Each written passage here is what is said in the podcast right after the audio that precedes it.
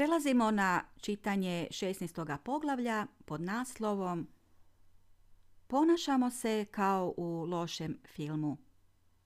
Moram se tajno sastajati s vlastitim mužem. Došavši među ljude koji često imaju političkih problema zbog profesije koju obavljaju, nitko nije mnogo obraćao pozornost na mene. Vjerojatno nisu ni znali u kakvoj sam bila nevolji, a o tome se nisam nikome usudila govoriti. Jednostavno sam se utopila među njima. Najuži suradnici s kojima sam radila, te direktori, prihvatili su me jednostavno i toplo. Nisu postavljali nikakva pitanja, a kako je u tom poduzeću bilo i drugih stenografa koji su radili u odjelu za primanje vijesti, nisu na moj posao gledali kao na nešto neobično. Ja sam bila stenograf direktora, a ostali su stenografi radili u redakcijama, čak i noću. Oni su bili izravno povezani s novinarskim poslom za razliku od mene. Sjednice kolegija direktora iz početka su mi bile vrlo naporne. Raspravljalo se o poslovnoj problematici, a glavni problem bila je nestašica papira i njegova skupoća. Nije tu bilo nekih teških filozofija i politike.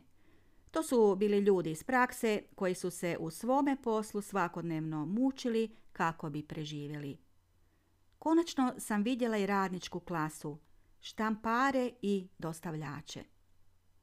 Zaboravila sam na ono što sam prošla, jednostavno nastojala izbrisati iz svoga sjećanja.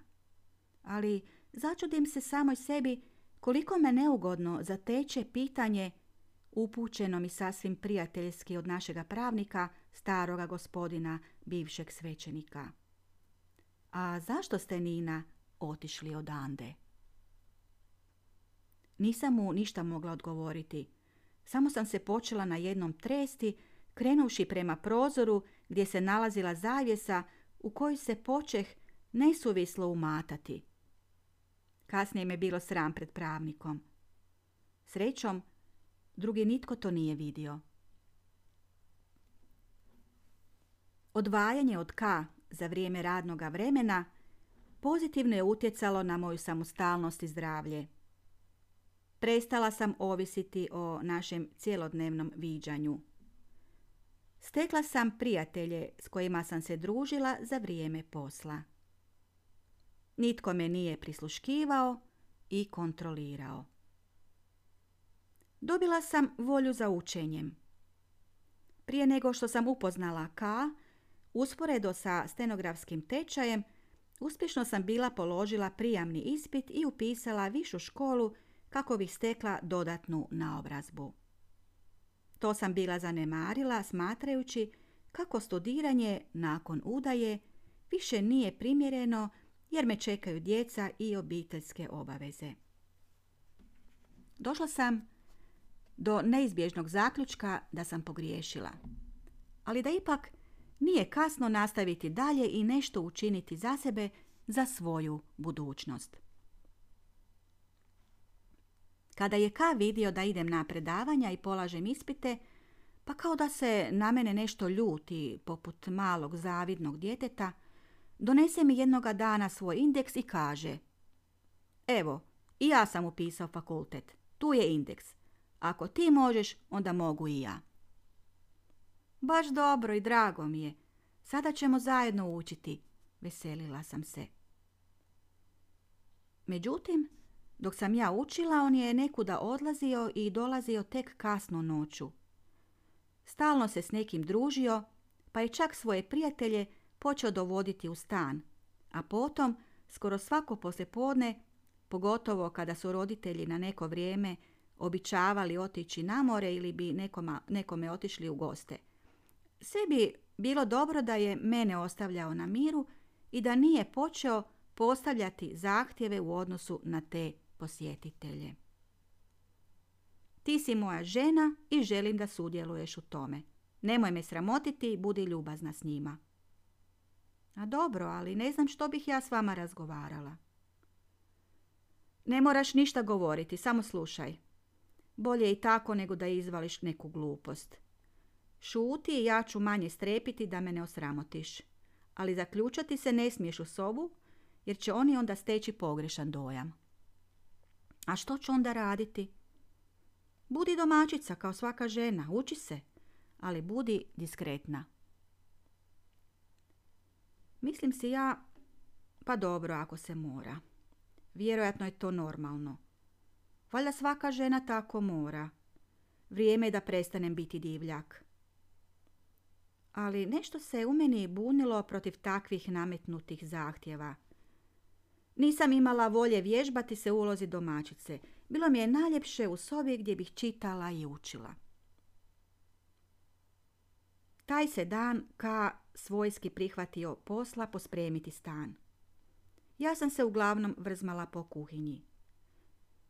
Posebno je uredio svaki detalj kako bi impresionirao posjetitelja do kojeg mu je bilo stalo. Ja tog čovjeka nisam poznavala, bio je to neki njegov suradnik. Ka nikada nije pio, ali je za tu priliku pripremio pravu domaću travaricu. Osjetim otpor prema toj farsi u koju me žele uplesti i iskoristiti. Kad se samo sjetim kako će pušiti i dimiti satima u razgovorima. Žene su tu suvišne. Jedino su potrebne da bi skuhale kavu, ali ne samo to.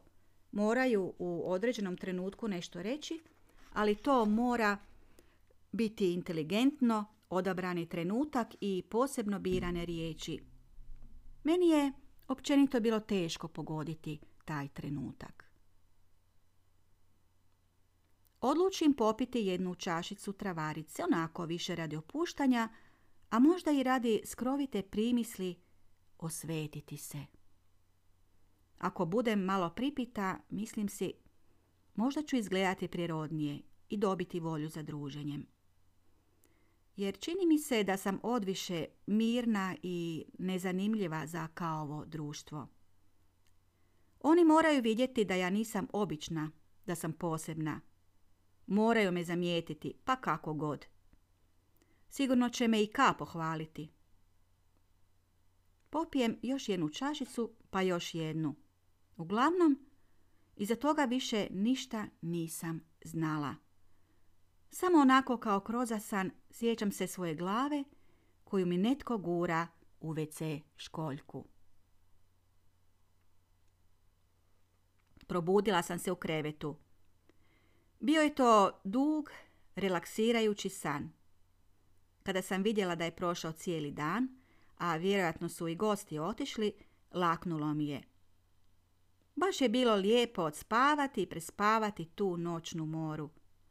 Nisam morala ni s kim razgovarati i ni pred kime biti pametna i baš onakva žena kakva dolikuje jednom tako ozbiljnom muškarcu kao što je K.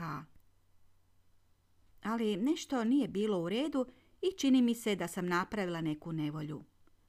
Sa strepnjom sam očekivala kada će K ući u sobu i što će mi reći. Konačno on uđe, a za njim njegova majka. Bili smo se za tebe prestrašili, reče Ka. Nina, što je bilo? pita uplašeno majka. Da nisi što pojela? Sad mi je konačno bilo jasno da sam se pošteno napila. Bilo me sram, ali nitko nije spominjao moje pijanstvo. Majka je kuhala prežganu juhu, a ja sam se pritom na koncu sasvim lijepo osjećala. Kaj je bio nježan, rekao je. Neću te više nikada prisiljavati na nešto što ne želiš. Kako si samo scenu napravila? Baš dobro da nisam bila ničega svjesna. Kako je prošlo tvoje druženje?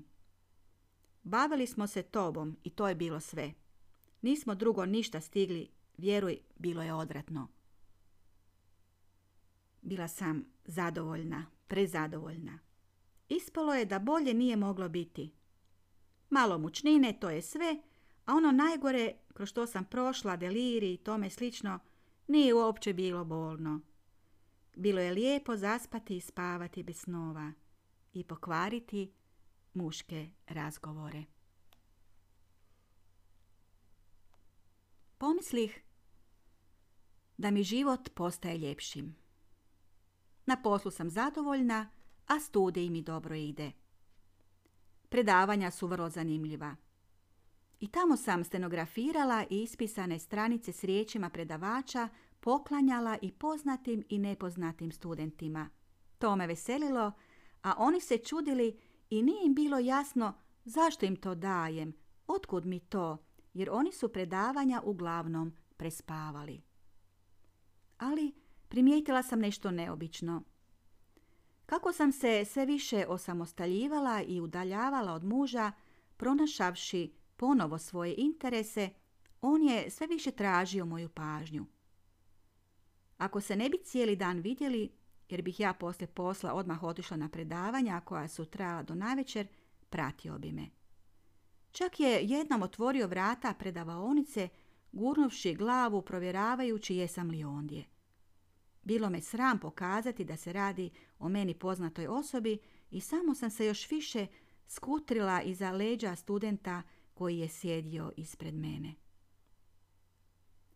To je ona, reče K jedne večeri, dočekavši me s nekim svojim prijateljem ispred fakulteta. Ne znam zašto sam bila toliko na jednom zanimljiva njemu i njegovim prijateljima. Ali to je potrajalo samo kraće vrijeme. Učila sam, polagala ispite koliko sam mogla s obzirom na malo vremena koje mi je preostajalo, ali ka svoj fakultet nije nikada posjetio. Što mu je trebao taj indeks? Međutim, ovo mirno razdoblje u kojem sam se našla i nekako uspjela zadržati kurs plovidbe, mutila je želja za samostalnim življenjem, odnosno životom bez njegovih roditelja. Često mi je glavom letjelo pitanje na koji način se osamostaliti, što poduzeti. Željela sam biti sama s mužem u stanu, da možemo voditi ljubav kad god nam se prohtije, bez straha da će nas netko u susjednoj sobi čuti. Posebno ako se mora ići u kuponicu i usred noći paziti da koga ne probudimo dok bi se tuširali. Kad ćemo se oceliti? Pitam ga ja. Tako želim da se ocelimo i postanemo samostalni. Mislim da bi tada sve bilo u redu. Tvoji su roditelji dobri, ali ja želim biti domaćica u svojoj kući. Ovdje se gušim. Ne vidim tu neki problem. Zar ti nije lakše ovako živjeti? Kad bi te stisnuli problemi u podstanarskoj sobi, tek bi onda vidjela kako ti je ovdje lijepo. Vjerojatno imaš pravo, ali svaka žena želi imati svoj dom. A da kaže mami da ti se ne petlja u kuhinji, da se makne.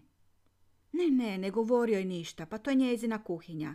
Hajde da pogledamo malo po oglasima. Možda nađemo stan gdje bi mogli biti sami. Grčevito sam se uhvatila za pokušaj našega osamostaljivanja, misleći da je u tome naš spas. Osjećala sam da ovim načinom života u ovom zlatnom kavezu neću spoznati svoju bit i da svoj put kao žena moram sama proći.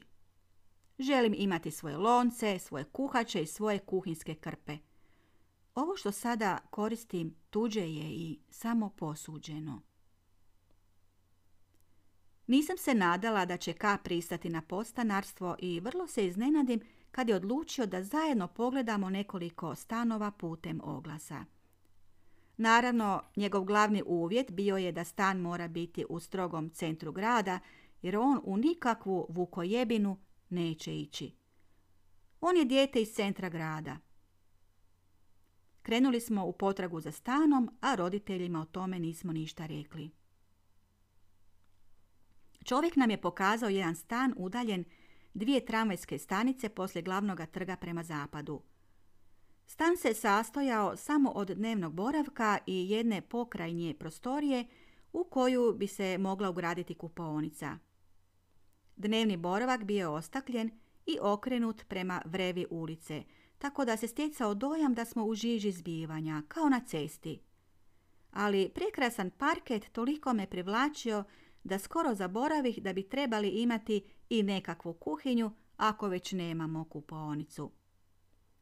Stan je uglavnom izgledao kao atelje i jedino što je vrijedilo bila je ta velika prostorija, dok je ovo iza staro i zapušteno, bez osnovnih instalacija.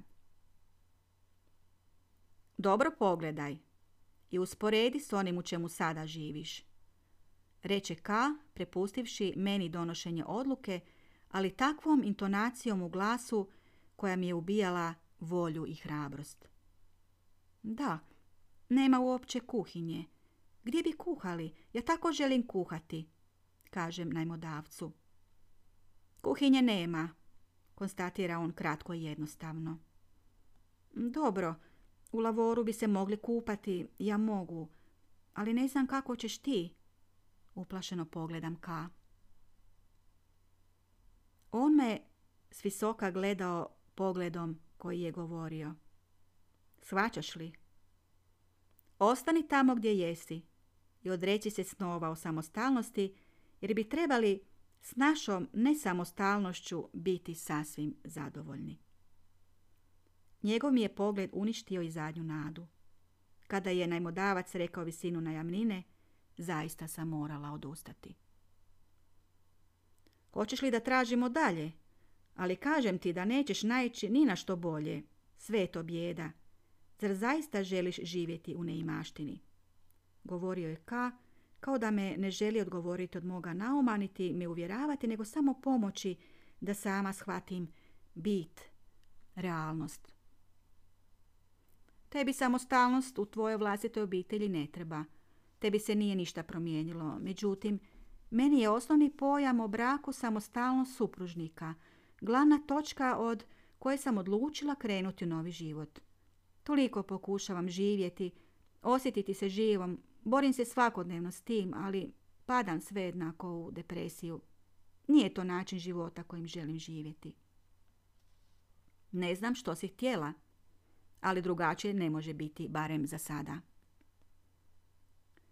Zaista me uspio pokolebati, ali samo za neko vrijeme, jer razgovarajući sa svojom mamom ispostavilo se da se oni uskoro sele u novu kuću, a da će naša stara kuća ostati prazna, pa ukoliko želim, odnosno ukoliko želi ka, ona će nam je dati za stanovanje. Zaista se trebate osamostaliti. Svaki bračni par mora biti sam i prolaziti sam kroz svoja vlastita iskustva. A i čudim ti se kako si dugo bila zadovoljna, jer dobro te poznajem. Uvijek si željela samostalnost, prvo da se mene riješiš, a potom svega ostaloga. Razgovaraj s njim, pa ćemo nešto smisliti, rekla mi je mama. Bila sam tako sretna što se ostvorila nova mogućnost. Ne moramo biti podstanari, a ja ću biti u svome domu.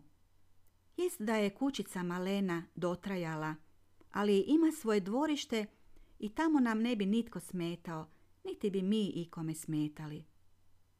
Odmah sam to rekla kao, čak pred e, njegovim roditeljima. Očekivala sam njihovu negativnu reakciju, međutim, njima je ovaj prijedlog bio sasvim u redu. Nisu se iznenadili. Mi vas ne tjeramo odavde, ali morate se osamostaliti, rekla je majka, dok je otac šutio i pušio. Ovo je moj dom i ne vidim potrebe da se selim u Vukojebinu, reče Ka. Ali ja se želim osamostaliti i ne biti više teret ikome, rekla sam. Niste vi nama teret, pogotovo ne ti Nina, i mi vas ne tjeramo, govorila je majka nježno, ne shvaćajući da mi tim riječima ne pomaže nagovoriti Ka. Konačno je Ka popustio i bezvoljno pristao. Njegova bezvoljnost me ražalostila i pomutila sreću. Ali nema veze, sve će biti dobro kad budemo sami, tješila sam se. Sad sam imala novu preokupaciju. Nisam željela Ka mnogo opterećivati da ne bi izgubio volju i odustao od naše odluke. Javila sam svoje mami da ćemo se doseliti, ali još ne znamo kada. Ka još ne zna kad će biti spreman. Pretpostavljam kad nabavimo neke osnovne stvari, krevet, posteljinu, posuđe. Željno očekujući svoju iduću plaću, gledala sam po dućanima što bi bilo povoljno kupiti za naš novi dom. Da, treba ću peglu svakako. I ovaj lonac je predivan. Tava će nam također trebati. Kuhinske krpe ću sama sašiti. Na sljedeću plaću kupila sam peglu. Na onu iduću kupila sam lonac i tavu. Sve sam to spremala u naš ormar u sobi. Da, trebalo bi kupiti deke, ali samo od svoje plaće to ne mogu. Hoćeš li mi pomoći kad dobiješ plaću kupiti barem jednu deku? Ne mogu sve sama. Ti bar ne dajš svojim roditeljima, a ja pomažem i u kreditu za auto. Stvarno se ovako ne možemo nikad okućiti. Dobro, dobro, dogovorit ćemo se. Često je ponavljao Ka i odlazio u grad nekim poslom.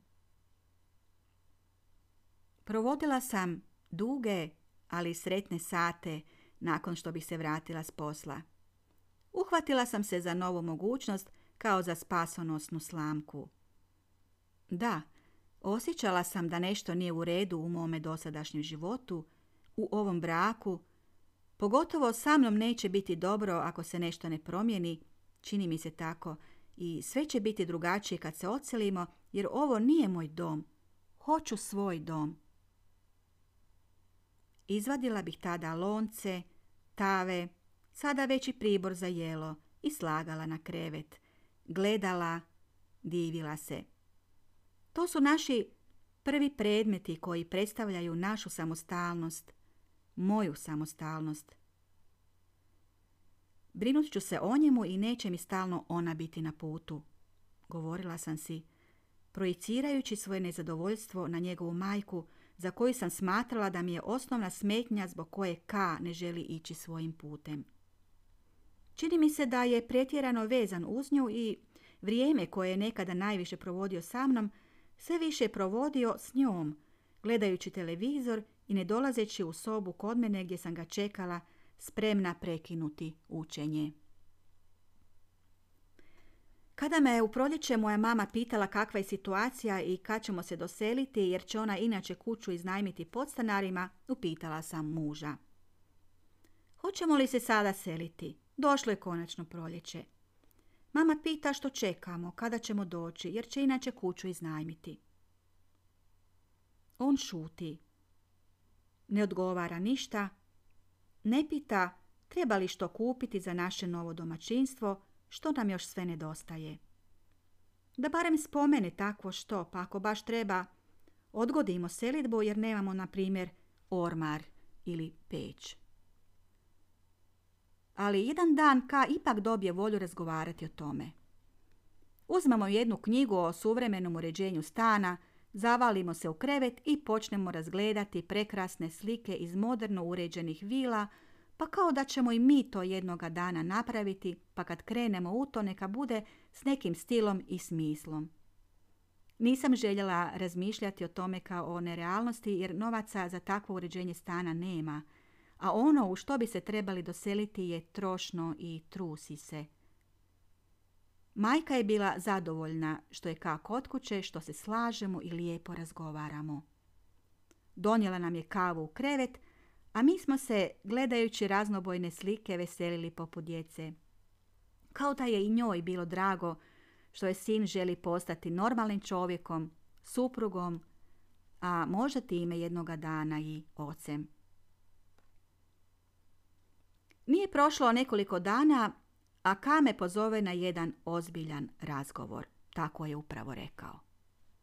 Moramo ozbiljno razgovarati reče i posjedne me kraj sebe. Izgledao je zabrinuto, ali posebno nježno.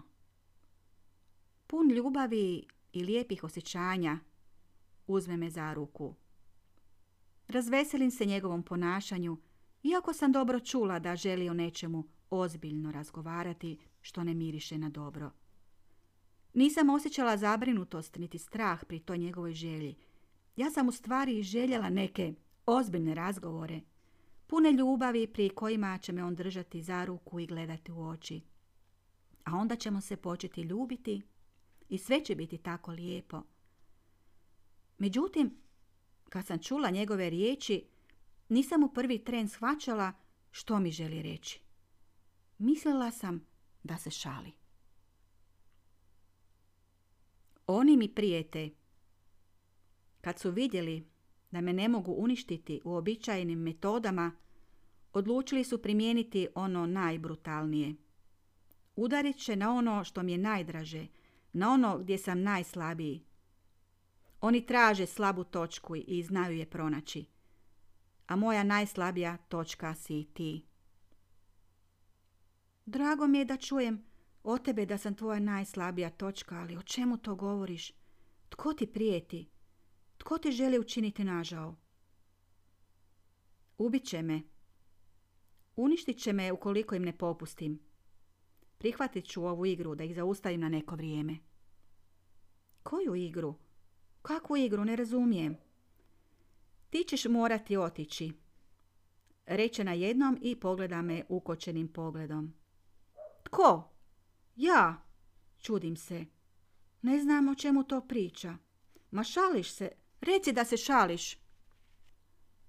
Ne šalim se, govorim ti to ozbiljno. Morat ćeš otići, ali privremeno. To će biti fiktivni prekid. Fiktivni prekid? Što to znači? Pa na koliko dugo? Koliko bude potrebno. Ja ću ti reći kad ćeš se smjeti vratiti. Oni moraju misliti da smo se rastali i moramo se upravo tako ponašati. Znači, bez sastajanja i bez poziva. Čudno, a znaju li tvoji roditelji za to? Nitko ne zna i to mora biti tajna samo između nas dvoje. Vjeruj mi, spašavam ti život. Ne smiješ se uplesti u to. Moram te zaštititi od toga. Ti si bezazlena, kao ovčica, ali njih nije briga za to. Oni trebaju takve koji se neće znati odhrvati. Neću se nija nikada uspjeti maknuti iz toga. Kad bi mi barem rekao čemu se radi. Kakav to posao radiš? Ne smiješ znati. Što manje znaš, to je za tebe bolje. I onako sam ti previše rekao. Žao mi je što sam ti opće dao naslutiti nešto onome u čemu sam. Ovako više ne mogu. Neću te moći drugačije zaštititi. Primijetila sam da on noću loše spava. Budi se buncajući, vičući sve glasa, tražeći pištolj. Budio bi se obliven znojem i stav drhteći. Budio je i mene, ali brzo bi se primirio kad bi vidio da je u krevetu i da je to bio samo san. Što ću ja svojoj mami reći? Pitam zabrinuto, jer znam da moja mama ne vjeruje u bajke. Što će mi ona reći? A tek očuh. Nisu drugi važni. Moraš sve učiniti da se spasiš, vjeruj mi. Ovo radim zato što mi je do tebe stalo. Nikad mi do nikoga nije tako stalo kao do tebe. Tako si blaga, naivna i neuprljana. Moraš ostati takva. Čini ti se da ti radim zlo, ali ovo radim za tvoje dobro. Kasnije ćeš mi zahvaljivati za sve ovo što moraš proći. Ja sam za tebe nesreća i žao mi je što sam mislio da mogu biti uz tebe netko drugi, ali ne mogu. Zanosio sam se uzalud mišlju da mogu živjeti normalnim životom. Ja iz toga nikada neću moći izaći. Ti trebaš i želiš normalan život. Ja za to nisam. Sada sam već počela shvaćati ozbiljnost svoga položaja. Nisam se ničega plašila, ali ako on tako misli, valjda bolje zna. Možda doista i trebam pobjeći. Tko zna u što se upetljao? Ja ne želim sa svime time imati posla i sadašnji život u kojem se mogu slobodno kretati i raditi ne smijem ugroziti. To moram sačuvati, upravo svoj život, kakav jest, da jest. Ne znam što su mislili njegovi roditelji kad su vidjeli da me sljedećeg dana nema i da sam odnijela neke svoje stvari. Ali dobro znam što su mislili moji. Svoj sam mami jednostavno rekla onako kako stvar stoji. Rekao je da se moramo na neko vrijeme razdvojiti jer mu je život u opasnosti. Mama me sumnjičavo gleda. Kako dugo će ta opasnost po život trajati? Pita me i kao da već želi riječ, opasnost, zamijeniti prostom riječju, ali znam da ona takve riječi nikada ne upotrebljava. A ne znam. Nije me mnogo dalje ispitivala, niti je prekorjevala, ali zato kod očuha ova priča nije prošla. Očito je bio nezadovoljan. Lažac, prokomentirao je. Bilo je prošlo podosta vremena dok mi se Ka javio. Rekao je da čekam da mi se on prvi javi, jer ako ga ja potražim, da ću ugroziti i njegov i svoj život. Zaista sam mu povjerovala i svojim riječima ulio mi je strah u kosti kad sam uvidjela da se vrijeme naše fiktivne odvojenosti sve više produžava i da Ka doista misli ozbiljno. Bojala sam se nečega nepoznatoga i osjećala se donekle sigurno u svom nekadašnjem domu, uz svoju obitelj. Sada smo živjeli u našoj novoj kući, a mama je kada je vidjela da se Ka i ja tamo ne selimo, dala u najam našu staru kuću. To rano zimsko jutro bio još mrak. Stigla sam autobusom na početnu tramvajsku stanicu i jurila prema tramvaju. Nina, Nina, prepoznam kao glas. Čekao me na stanici u polumraku među mnoštvom. Prepoznala bih njegov glas i među milijun ljudi da se nalazi. Osjetih uzbuđenje.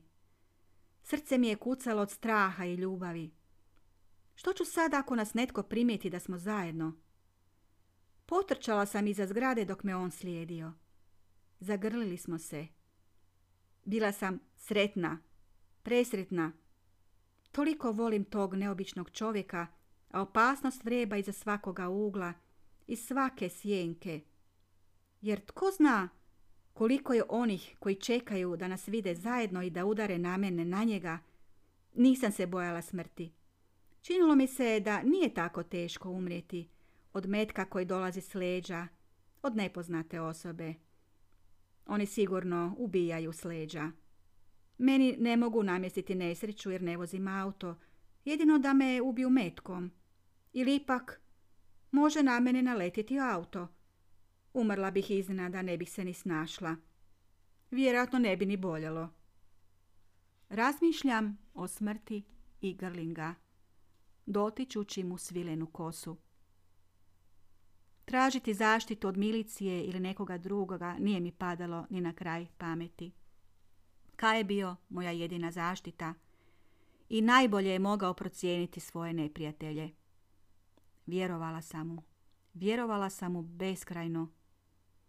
Doista je bio uvjerljiv. Blijed. Uplašen. Drhti.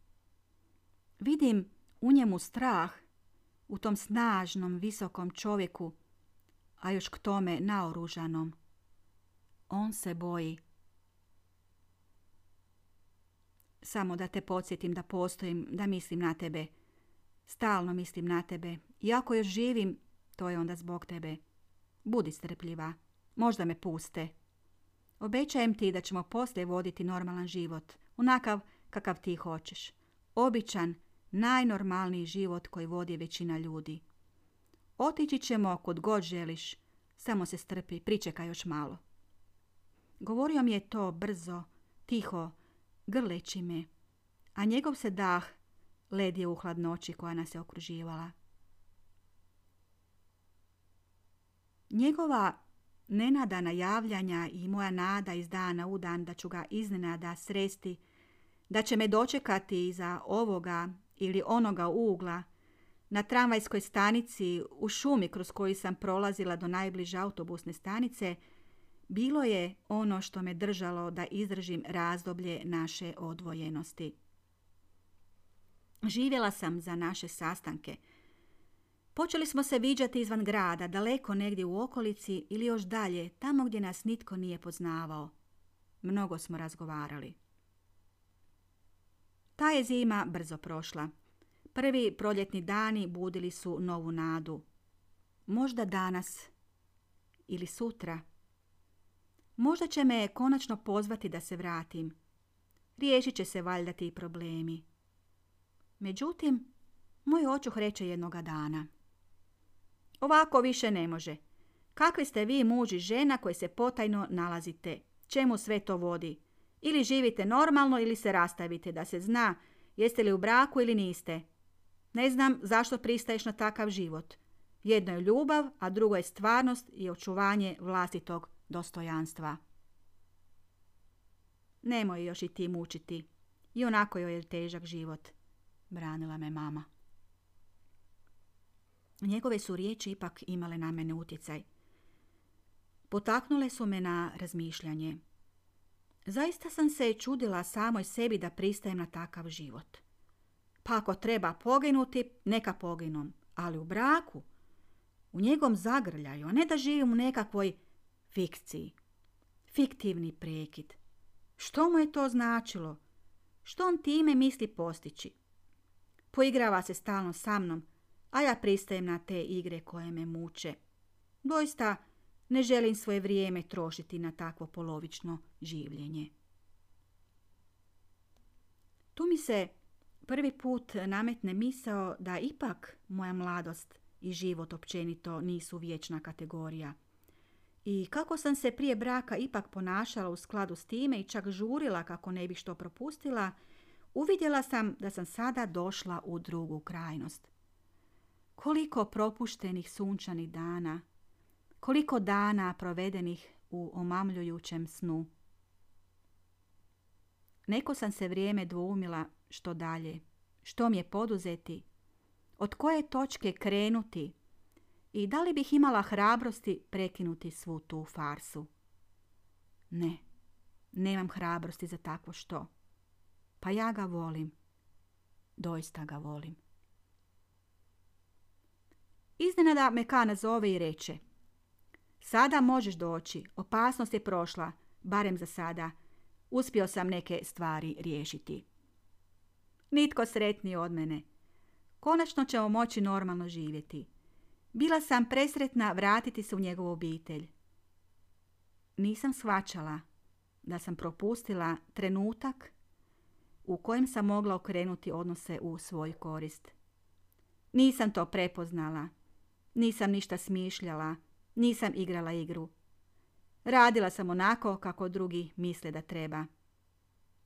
Dočekali su me raširenih ruku govoreći.